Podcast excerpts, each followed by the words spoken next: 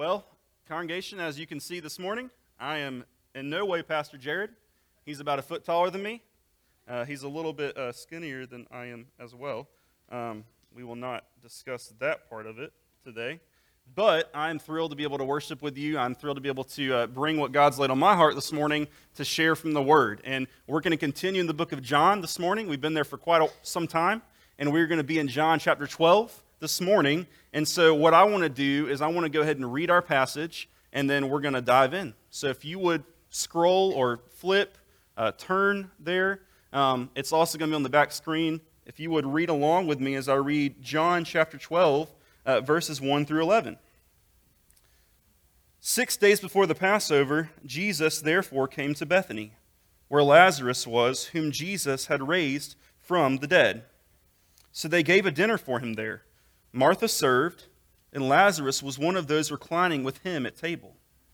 Mary therefore took a pound of expensive ointment made from pure nard and anointed the feet of Jesus and wiped his feet with her hair. The house was filled with the fragrance of the perfume, but Judas Iscariot, one of his disciples, he who was about to betray him, said, Why was this ointment not sold for 300 denarii and given to the poor? Now he said this not because he cared about the poor, but because he was a thief. And having charge of the money bag, he used to help himself to what was put into it. Jesus said, Leave her alone so that she may keep it for the day of my burial. For the poor you always have with you, but you do not always have me. When the large crowd of the Jews learned that Jesus was there, they came, not only on account of him, but also to see Lazarus, whom he had raised from the dead. So the chief priests made plans to put Lazarus to death as well, because on account of him, many of the Jews were going away and believing in Jesus. May God bless the reading of his word. Amen. And we will continue this morning in John chapter 12. And I just read those verses 1 through 11. And I hope that as we've been working through the book of John, I hope you have been as blessed as I have been uh, working through the book of John.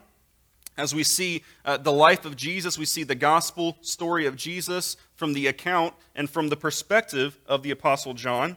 Um, we've been privileged to see the life and the ministry of the most influential person to ever walk this earth, the most influential person to ever walk this earth.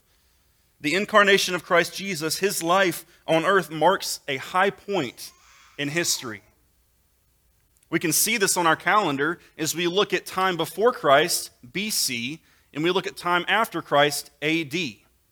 Now, Christ not only divides the calendar of human history, he divides human history and destiny itself. Even while walking this earth, Christ made statements about this division that he would bring. John 8 24, Jesus says, Unless you believe that I am he, referring, he's referring to himself as Christ, the Son of God, you will die in your sins. In Luke 12 51, Jesus says, Do you think that I have come to give peace on earth? No, I tell you, but rather division. Now, this morning I've titled this sermon, The Great Divide because it is clear that the life and the ministry of Christ Jesus brings a great deal of division. In fact, I would argue this morning that there is no greater division than that which Christ brings.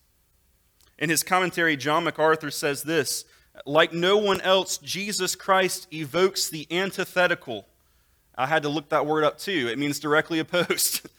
The gospel, uh, like no one else, Jesus Christ evokes the antithetical extremes of love and hate, devotion and rejection, worship and blasphemy, faith and unbelief. How people respond to him divides the sheep from the goats, the wheat from the tares, believers from unbelievers, the saved from the lost. The Gospel of John, it presents Jesus as the Son of God and the Messiah, the promised deliverer.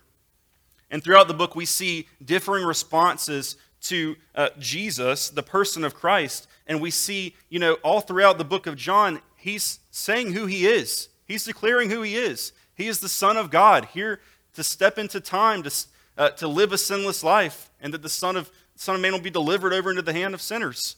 He is saying who he is the entire time throughout this Gospel of John. And we see varying responses to who he is and to who people think that he is. We see some that believe him for what he says, and we see some people that don't believe him. John 10, 40 through 42 says this He went away again across to the Jordan. We're talking about Jesus here. To the place where John had been baptizing at first, and there he remained. And many came to him, and they said, John did no sign, but everything that John said about this man was true. And many believed in him there. John 11, we were here last week.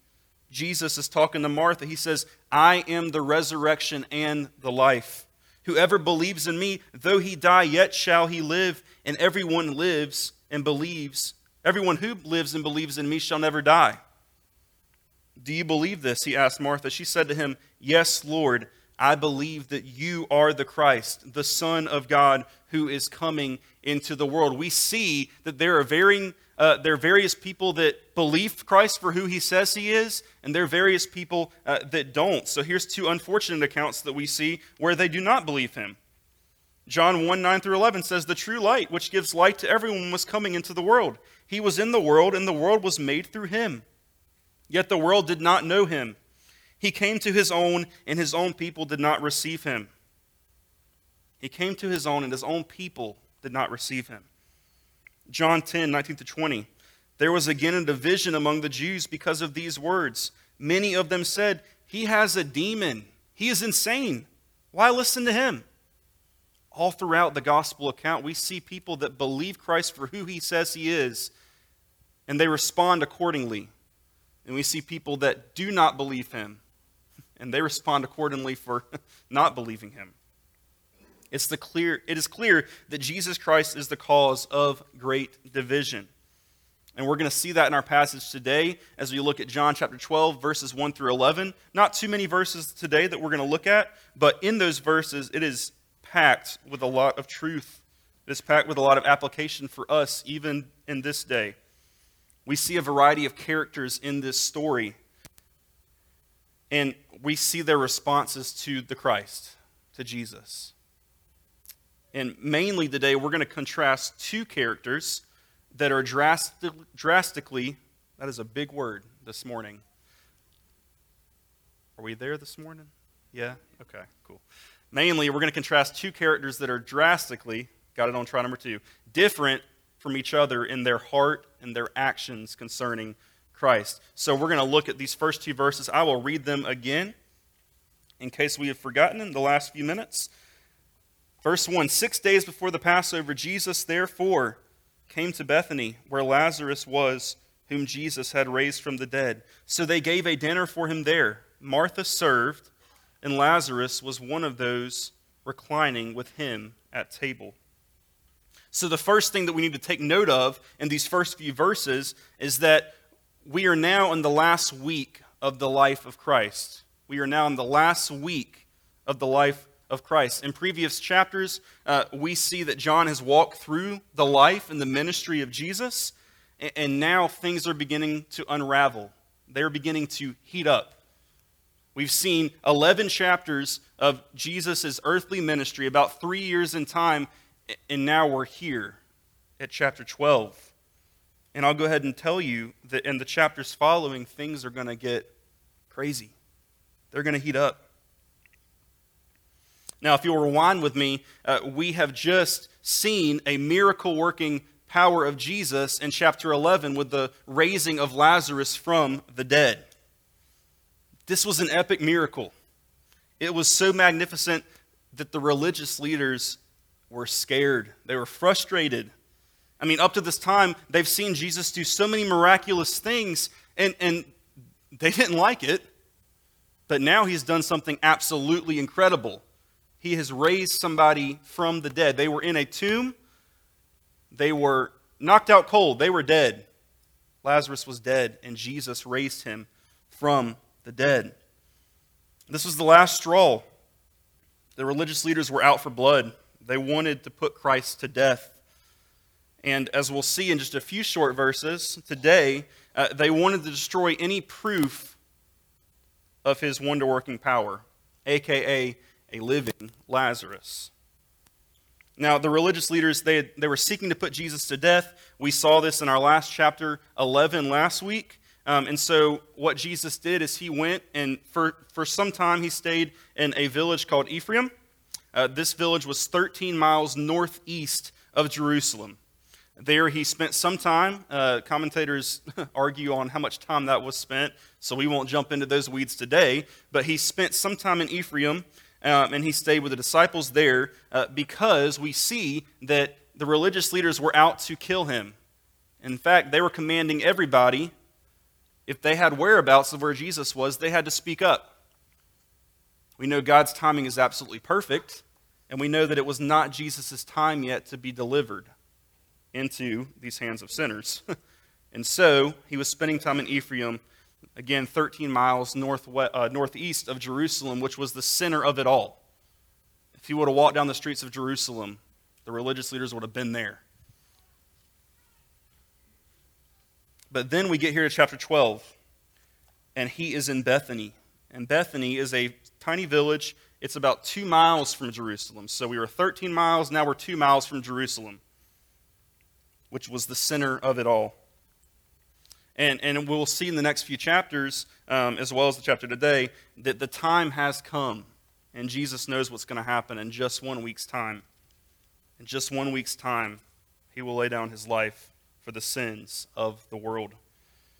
So in those first in these first few verses, we see uh, a few characters. We see uh, Martha, and we won't spend too much time talking about Martha today. But what do we see her doing here? We see her serving, like always. Martha is always serving. She is always caring for those around her. She is giving of her time and her effort. And in other accounts and previous passages, sometimes she gets a bad rap for that.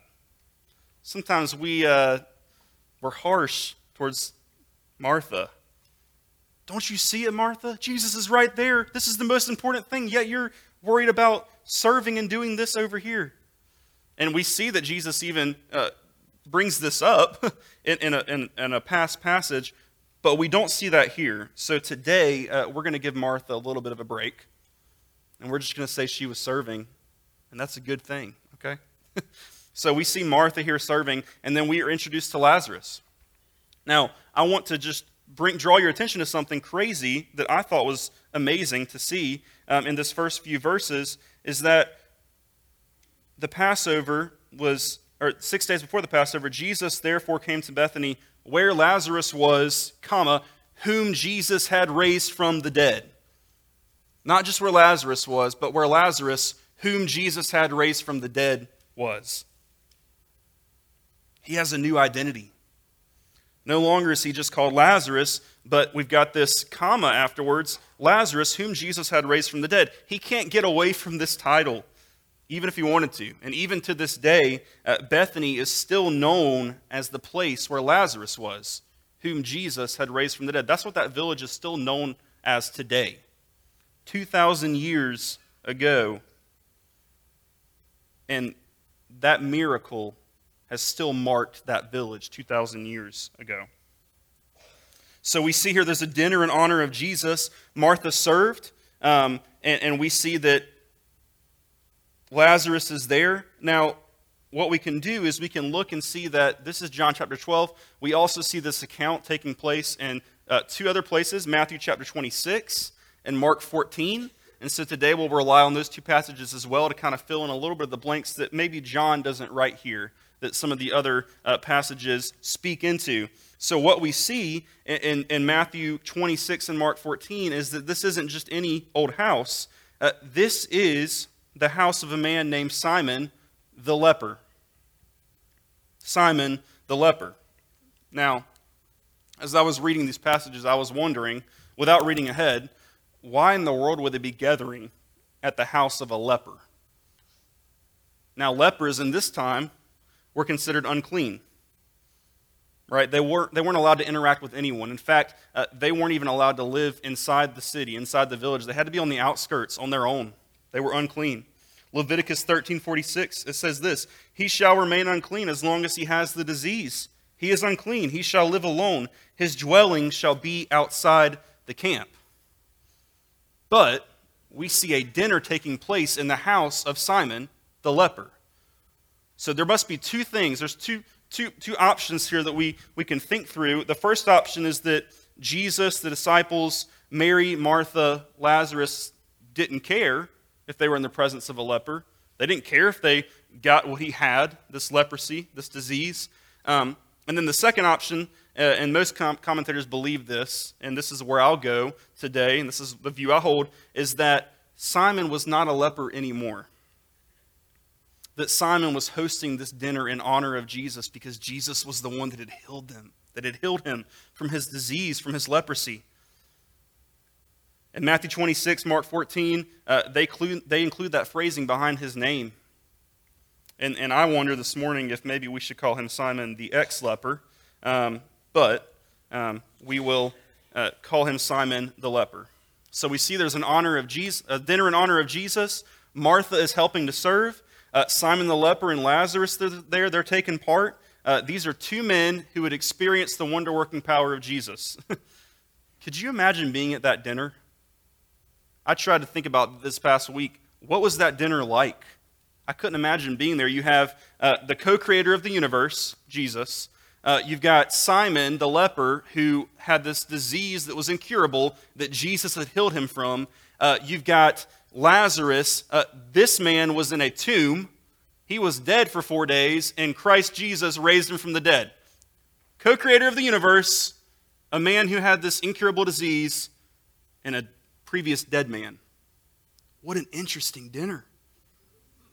I mean, I wonder what the conversation was like. I really wonder what they were talking about.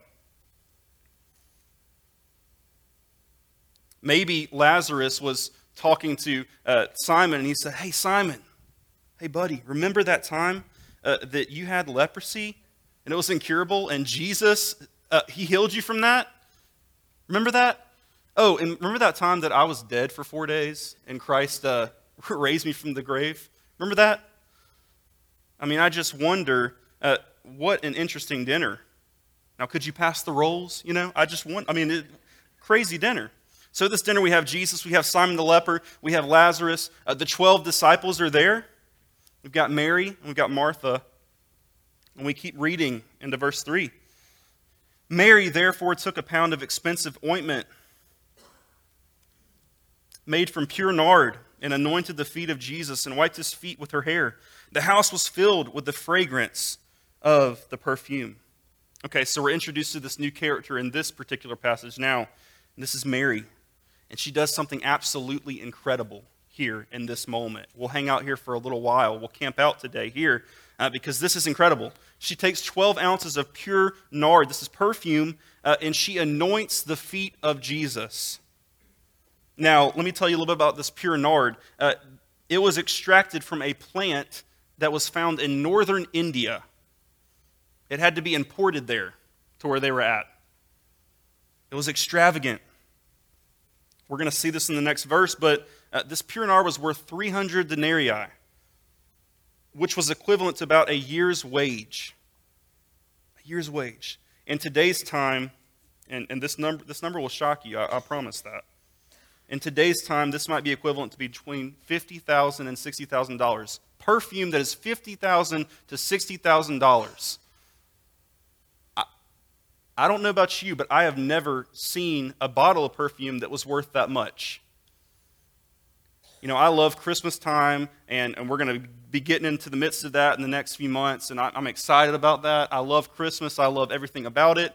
I love that we get to celebrate the birth of Christ um, and the promised Messiah that came. Uh, one thing I really do love about Christmas as well, though, is the gifts. I'll just be completely honest with you. I love it. Um, I love giving gifts to my family members, to my friends. I love giving gifts. I love to see the reaction whenever they receive the gift. Um, I, would be lying if I said that I didn't enjoy receiving the gifts as well. Um, that is a very awesome thing as well. But giving the gift brings me so much joy. And I remember growing up, one of the things that we enjoyed doing was a few weeks before Christmas, uh, my dad, my brother, and I, we would leave the house and we'd go on our shopping trip for mom's Christmas gifts. We'd leave her at home watching Hallmark or whatever she was up to, and we would go and we would shop for her Christmas gifts. And, you know, we'd look for new jewelry, we would look for a new sweater. Um, there's some other gifts that we tried that just didn't work. I tried to get my mom a pair of tennis shoes one year. What an awful idea, especially when you don't know her shoe size. Um, but, you know, we got all these gifts, but there was one gift that every year, every year we were going to get this, like clockwork. This is the gift that she was going to get on top of whatever else we'd gotten her. And that was this bottle of perfume. We gave it to her every year at Christmas, and then she would use it all year long, and she'd be about done with it by the next Christmas. So it was time for a new bottle of perfume. And it was just a great gift. We didn't have to think about it. Uh, she enjoyed it, and uh, she got to use it, and it brought us joy to give this gift to her. Now, growing up as a kid, uh, you see uh, that it is very fun to shop for gifts for your parents because uh, financially you're not responsible for anything that you buy for them. My dad had his wallet in the back pocket, and I did not. And it was great because I could just point and be like, I want to get mom that. And, and he would either say yes or no, but you know, he doesn't want to say no to his kid who's trying to give a present to their mom, right? And so it was great. I loved shopping for these Christmas gifts because I was not held responsible financially for them. And then I got into high school, and I, I just wanted to take a little bit more responsibility. I wanted to, uh, I wanted to have a little skin in the game, so to speak. And so the first year uh, when I started trying to do this, I, uh, I, I said to my dad, I said, I'm going to buy the perfume this year. I'm going to buy mom's perfume. That's, that's how I'm going to contribute financially. And we went to the store, Belk, Dillard's, wherever we were at. And we got up to the perfume section, got to the counter, told the lady which one I wanted. Um, and she said, Okay, I'll ring you up. She brought it back out and she typed it in. And I was blown away. $100 for a bottle like this? $100 for perfume? My Axe body spray costs three bucks. $100 for perfume. It was expensive to me. This perfume here is 50,000 to $60,000. Wow. This fragrance was rare. We read in Matthew 26, 6 and Mark 14, 3, we see that Mary stored this pure nard in an alabaster flask. Now, this alabaster flask was expensive as well. It wasn't just the pure nard, the fragrance that was expensive, it was the, the item that it was sitting in as well. And this would have had a seal on it. This alabaster flask would have had a seal on it that she would have to break, which would then force her to use all of this pure nard fragrance. There was no plastic containers with the resealable lids back then. That didn't come into play yet. So she would have had to use all of this in one sitting. And then we also see, and I'll just add this Matthew 26 and Mark 14, the same account, we see that not only did Mary pour it on his feet, but she poured it on his head as well. So she used all of it. And she anointed the body of Christ, head and feet, both ends. She wasted all of this pure nard on Jesus in one sitting. We'll talk more about that, whether that was a waste or not today. And then she does something incredible. She shocks everyone in the room when she does this we read that she took her hair and she wiped his feet. She took her hair and she wiped the feet of Jesus. Back then, and I would argue even today, when I take these boots off later, it is not going to be pleasant. But back then, they were walking around barefoot or with some sandals on, and it was dusty, and feet were nasty.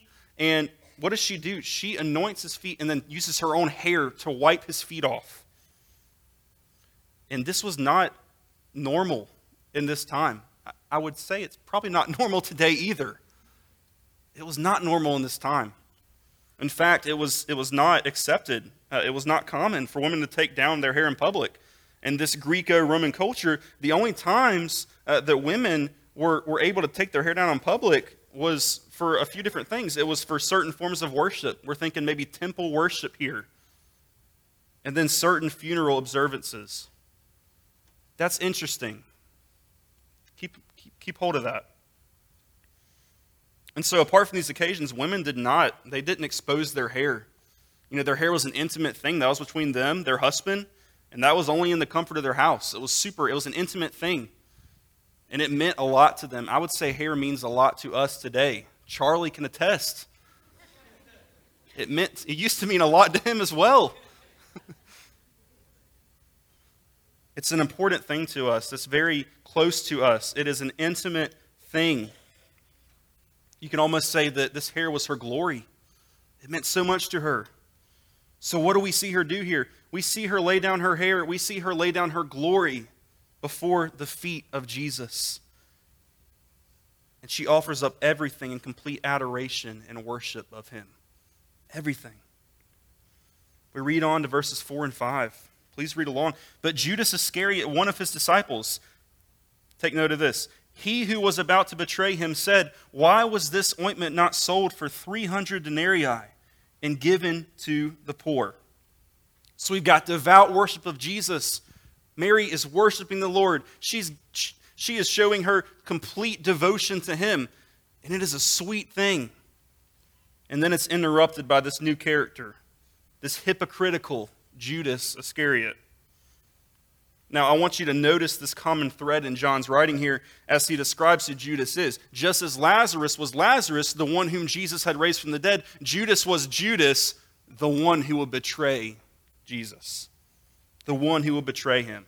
What a reputation, right? And now Judas speaks, and, and I'll tell you that these words that we see here in John 12, chronologically, these are the first words that we see Judas say in the gospel accounts.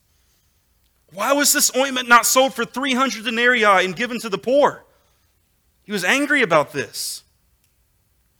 Let me share what his last words in the gospel accounts are. They can be found in Matthew 27. I have betrayed innocent blood. What a reputation that Judas has.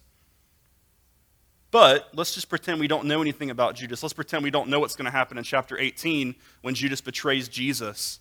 Let's pretend we don't know anything else. Up to this point, we would say, well, he does have a point.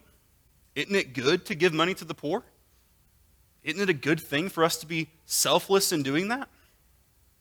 And I would agree. But we can't stop reading. We go to verse 6 and we see that he said all this he said this not because he cared about the poor, because he, but because he was a thief, and having charged the money back, he used to help himself to what was put into it. Okay. So I'm going to drop any sentiment that I shared with Judas now. We see beneath the surface through the eyewitness account of John, his writing recorded here, and we really start to understand the heart of Judas here. And in fact, uh, again, those of us that know the ending of the larger story, that we see that before he even betrayed Jesus, um, again, will take place in chapter 18, he was already a thief. He was already a thief. The words of Judas here expose the selfishness that ruled his heart. He was only concerned with how he could achieve more and more in his status and his finances. We know in looking at various writings throughout the scriptures that the love of money above all else does not bring joy. In fact, it brings destruction. 1 Timothy 6 9 says, Those who desire to be rich fall into temptation, into a snare, into many senseless and harmful desires that plunge people into ruin and destruction. There's that word. For the love of money is the root of all kinds of evil. It is through this craving that some have wandered away from the faith and pierced themselves with many pangs. In his book, Desiring God, John Piper makes this statement. Listen to this, this is great. All the evils in the world come not because our desires for happiness are too strong. All the evils in the world come not because our desires for happiness are too strong, but because they are so weak that we settle. We settle for fleeting pleasures that do not satisfy our deepest souls, but in the end destroy them. We settle for these fleeting pleasures. They will not satisfy, they will destroy us in the end. And so we see Judas here. He's enthralled with himself. Uh, his desires are focused on fleeting pleasures, finances. Um, all he wanted was money. He wanted power as well. Uh, and keep in mind, up to this point, as we've walked through the book of John, uh, we've already seen Jesus shock the disciples and his followers uh, many times with his portrayal of what the kingdom of God will look like and the kingdom that he's ushering in. Right? What did they think it was going to be? They thought it was going to be this political kingdom. They thought that they would be there beside Jesus with this political earthly kingdom, and, and Judas wanted power. We look back at Mark 10, and I will not read all of it. Uh, we look at 30, verse 35. And James and John, the sons of Zebedee, these are two disciples, they came up to him and said to him, Teacher, we want you to do for us whatever we ask of you. Hold up. You're talking to the co creator of the universe. You've seen him do these miraculous signs, and then you come up to him and you have the audacity to say, Hey, teacher, do this for us. We want you to do whatever we ask for you to do. Genie.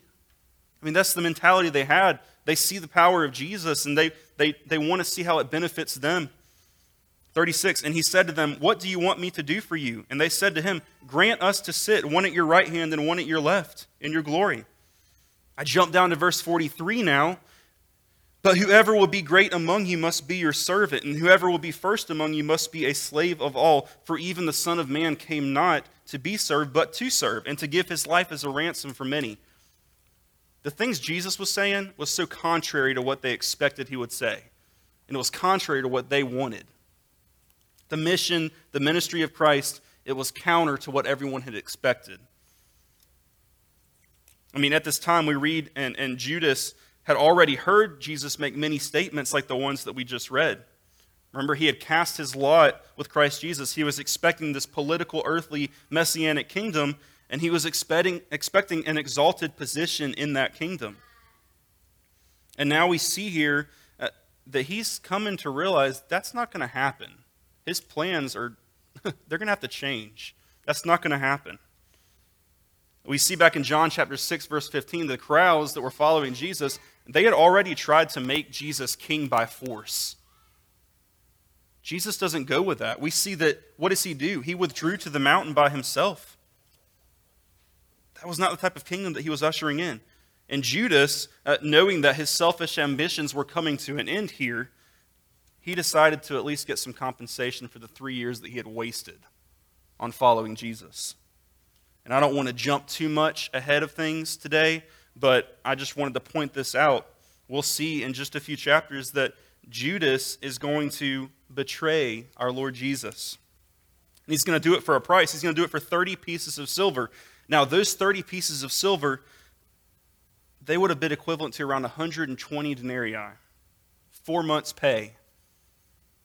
So, here in this chapter, we see Jesus scolding Mary for wasting three times the amount that he would eventually betray the Lord Jesus for.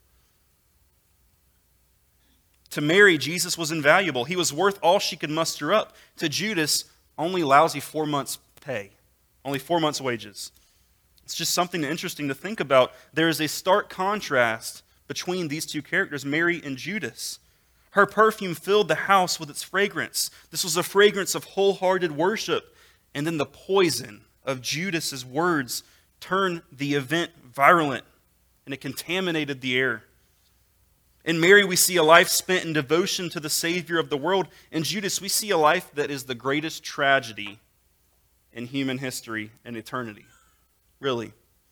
Because of his proximity to the truth and then his eventual rejection of that truth. He was so close in proximity, but in actuality, he was a million miles away. I borrowed this from Pastor John MacArthur. He says this The church is the safest place to be for those who believe. It's the safest place to be. You're nowhere safer than right here if you believe, but the church is the most dangerous place to be if you don't believe. Safest place to be if you do believe, dangerous place to be if you don't believe. We're going to be held accountable for the knowledge that we have. Luke 12, we hear the words, To whom much is given, much is required. And congregation, and I speak to myself as well, I would just encourage you to think through that as we sit here each week. We hear the Word of God preached.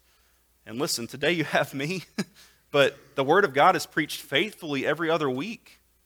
It's being preached faithfully today too, but like you hear the Word of God each and every week.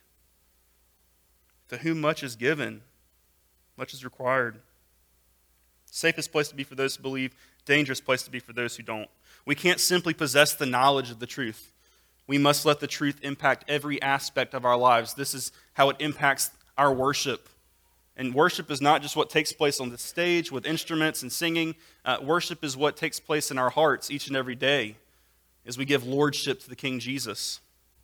We can know all about Jesus. We can know everything there is to know about Jesus, but we can miss the Savior. We can know all about Jesus, but we can miss the Savior. we jump on to verses, we jump forward to verses 7 and 8, and we're going to see the response of Jesus. Verse 7 Jesus said, Leave her alone so that she may keep it for the day of my burial. For the poor you always have with you, but you do not always have me. We see the response of Jesus, and he rebukes the hardened heart of Judas.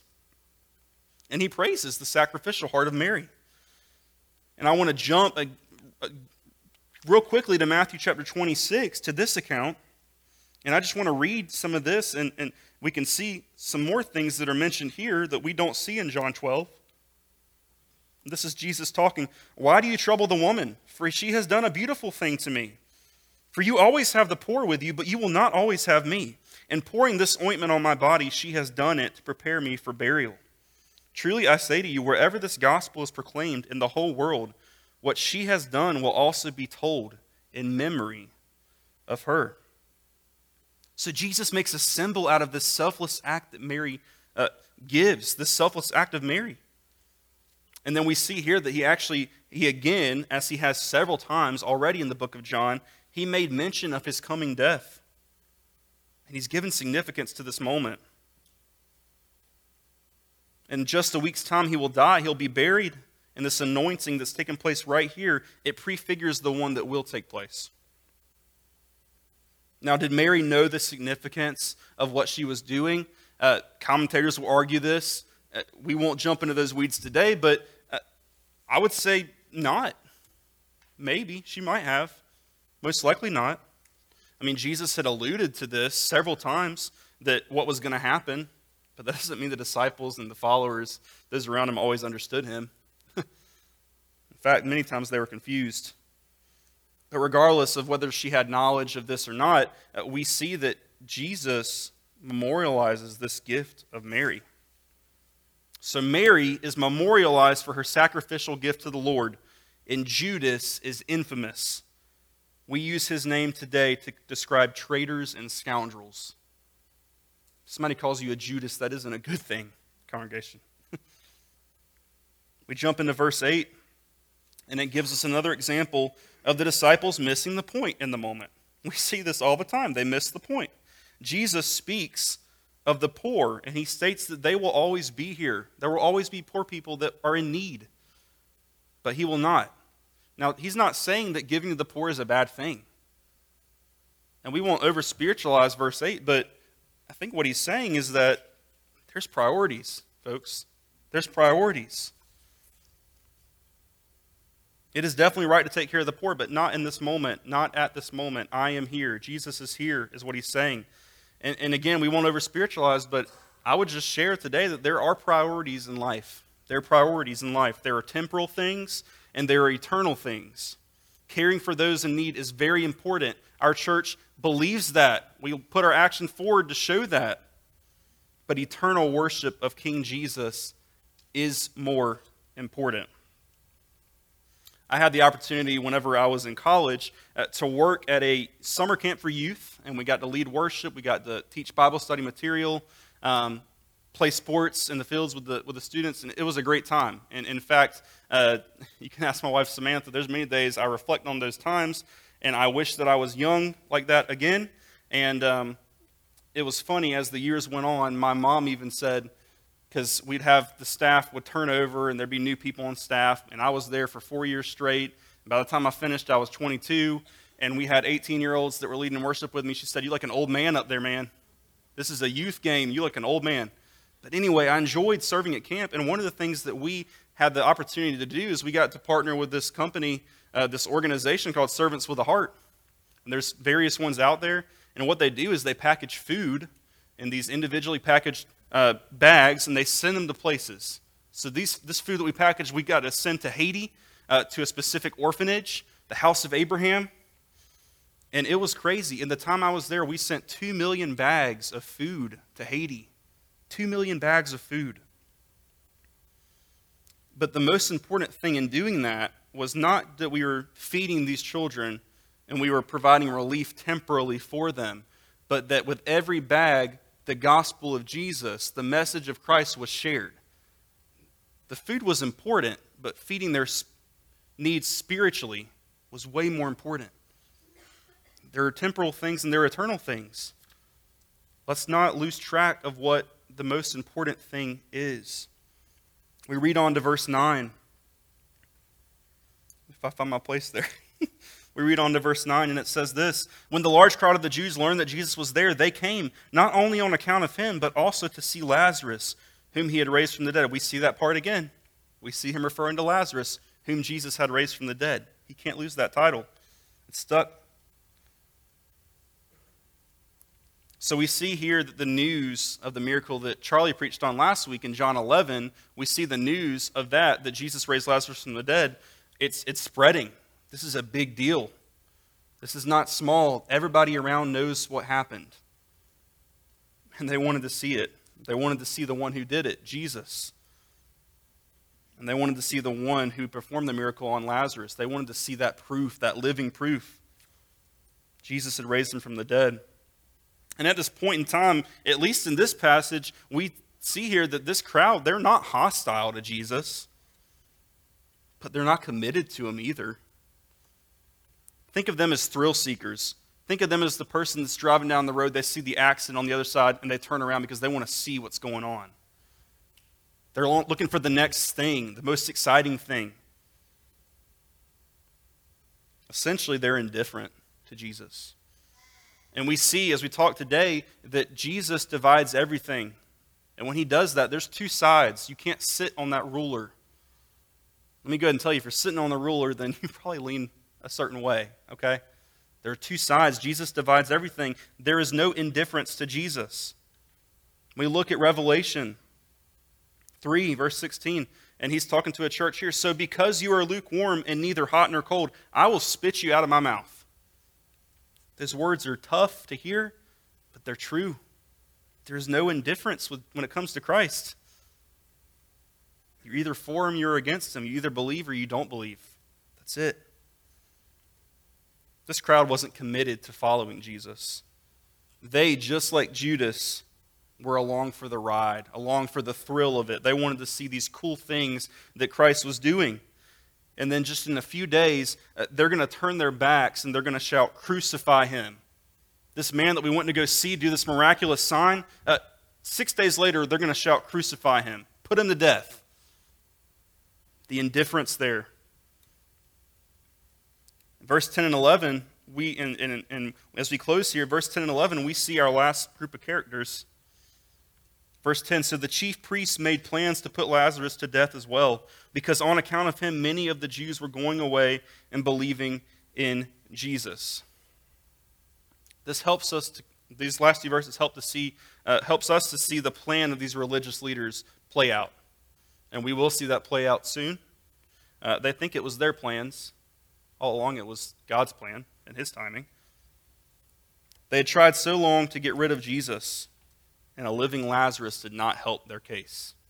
This living proof, this man that's walking and talking and breathing, that was once dead for four days, does not help their case. So they're going to stop this man, Jesus, who had overturned the tables and he was overturning the hearts of the people. And they didn't like it. They're going to stop this. And they're going to try to put Lazarus to death. And this story will continue to play out uh, in the next few passages in the next few chapters, and I encourage you to come back each and every week to hear more about this story, this great story. Um, and again, it's going to get hectic, it's going to get dicey, it's going to get um, heated in these next few chapters. And today, I just want to close our time, and I've got a few questions for us that I'd like for us to consider. Now, these are questions that I'm not asking you to consider alone, um, as I thought of these questions, I had to consider them myself. And let me just be honest with you. These questions hit me hard. So let's just let's just get into these. We see uh, these questions. The first one: What is your response to the Savior? What is your response? This is an individual thing. Not what is your parents' response? What is your children's response? What is the church's response? What is your response to the Savior? Will you fall down in utter worship to the one who is worthy to be praised? Is Jesus worth everything to you? Is he at least worth fifty to sixty thousand dollars? Is he worth everything to you? If everything was taken away and a relationship with Jesus was the only thing you had left, would that be enough for you? That's a tough one. Let me just say, it's, it's easy for us to say, yeah, absolutely, absolutely, until it's all taken away. And then we find ourselves wondering, wow, maybe I needed to think through that a little bit more. This is the last question, and this is where we'll land today. Is there something in your life, something in your life that is keeping you from complete and unwavering worship of Christ Jesus? I'll read it again. I know that's a long one. Is there something in your life, something, someone, that is keeping you from complete and unwavering worship of Christ Jesus? This is big. And I fell every single day. There are days when I put my wife above my Lord. Is there something or someone that is keeping you from complete and unwavering worship of Christ Jesus? In this passage, we have seen the faithful service of Martha. We've seen the heartfelt worship of Mary. We've seen the wicked and the hardened heart of Judas, the indifference of the crowds, and the deviousness and hatred of the religious leaders. And today, I want to ask which character do you fall in line with right now, in this moment? And specifically, are you giving the Lord everything, all of your worship, your adoration, like we see Mary doing here? Are you looking for that next thrill? What can Jesus do for me? Let me go ahead and tell you Jesus has already done everything for you. And it's not about finances, it's not about status, it's not about power. Christ Jesus came, he stepped into time, he lived a sinless life, a life that I could not live. I mess up every single day. Today I've probably messed up and I've sinned against him 30,000 times already this morning. He lived a sinless life. What is sin? It's whenever we choose our way over God's way. We are walking with our back towards him. Hang back there, Jesus. I'm going to go my own way. Jesus was always bending to the Father's will, as we sing about in songs. He lived a sinless life and then he died on a cross. We'll see that in future chapters. But the story doesn't end there. Three days later, he rose from the grave, which defeated the curse of sin and death and shame. And so, congregation, I tell you, he's already done everything for you everything that really, truly matters. And so today, as we close our time, I'm going to invite the band to come back up and, and they're going to sing a song. And, and we're going to reflect on the words of this song Take my life and let it be consecrated, Lord, to thee. Take my life. Take all my moments, my days. Take everything, Lord. You can have it all. And as we do so, I'll encourage you to spend some time in prayer. I'll encourage you to stand and sing. Uh, what I would also encourage you to do, and I'm going to walk down the stage for just a second, um, is you'll see up here we have two baskets. One has pens in it, and these are brand new pens, I might add, so they're going to write very well. And then one has sticks of paper or pieces of paper in it. And if you're comfortable, what I ask you to do is once we start the song, come up, grab a pen, grab a piece of paper, write that thing or those things or that person that you find yourself constantly placing in front of Jesus. Write that thing. Write that. Spend some time in prayer here at the altar. We've got a lot of room here. What a blessing. And then once you have finished that, you're going to take that and you're going to ball it up and you're going to leave it here at the altar. You're not going to take that back with you whenever you leave today. This doesn't just happen here, it happens, it doesn't just happen here. This is the start of something. And it's not you just writing something down and saying, I'll work on that. no. Uh, there's a flaw there. I'll work on that. Uh, the Lord's got to do it in your heart. But I would just encourage you, if you're comfortable, leave it at the altar. Leave it there. So we're going to begin our time now, and I'll pray for us. And again, as we do so, the altar is open. You're feel free to stand and sing as we close our time this morning. So please pray with me. Lord God, thank you so much for the opportunity to worship you today. Thank you for the opportunity to hear from your word. It's truth, it is life changing, Lord. Lord, I pray that today we would be strengthened in our faith. I pray that we would see that there are times when we do not place you first. There are times when we are worshiping ourselves, other people, things, and we are making them idols. Lord, give us the strength today to be honest with ourselves. Holy Spirit, be discerning in that.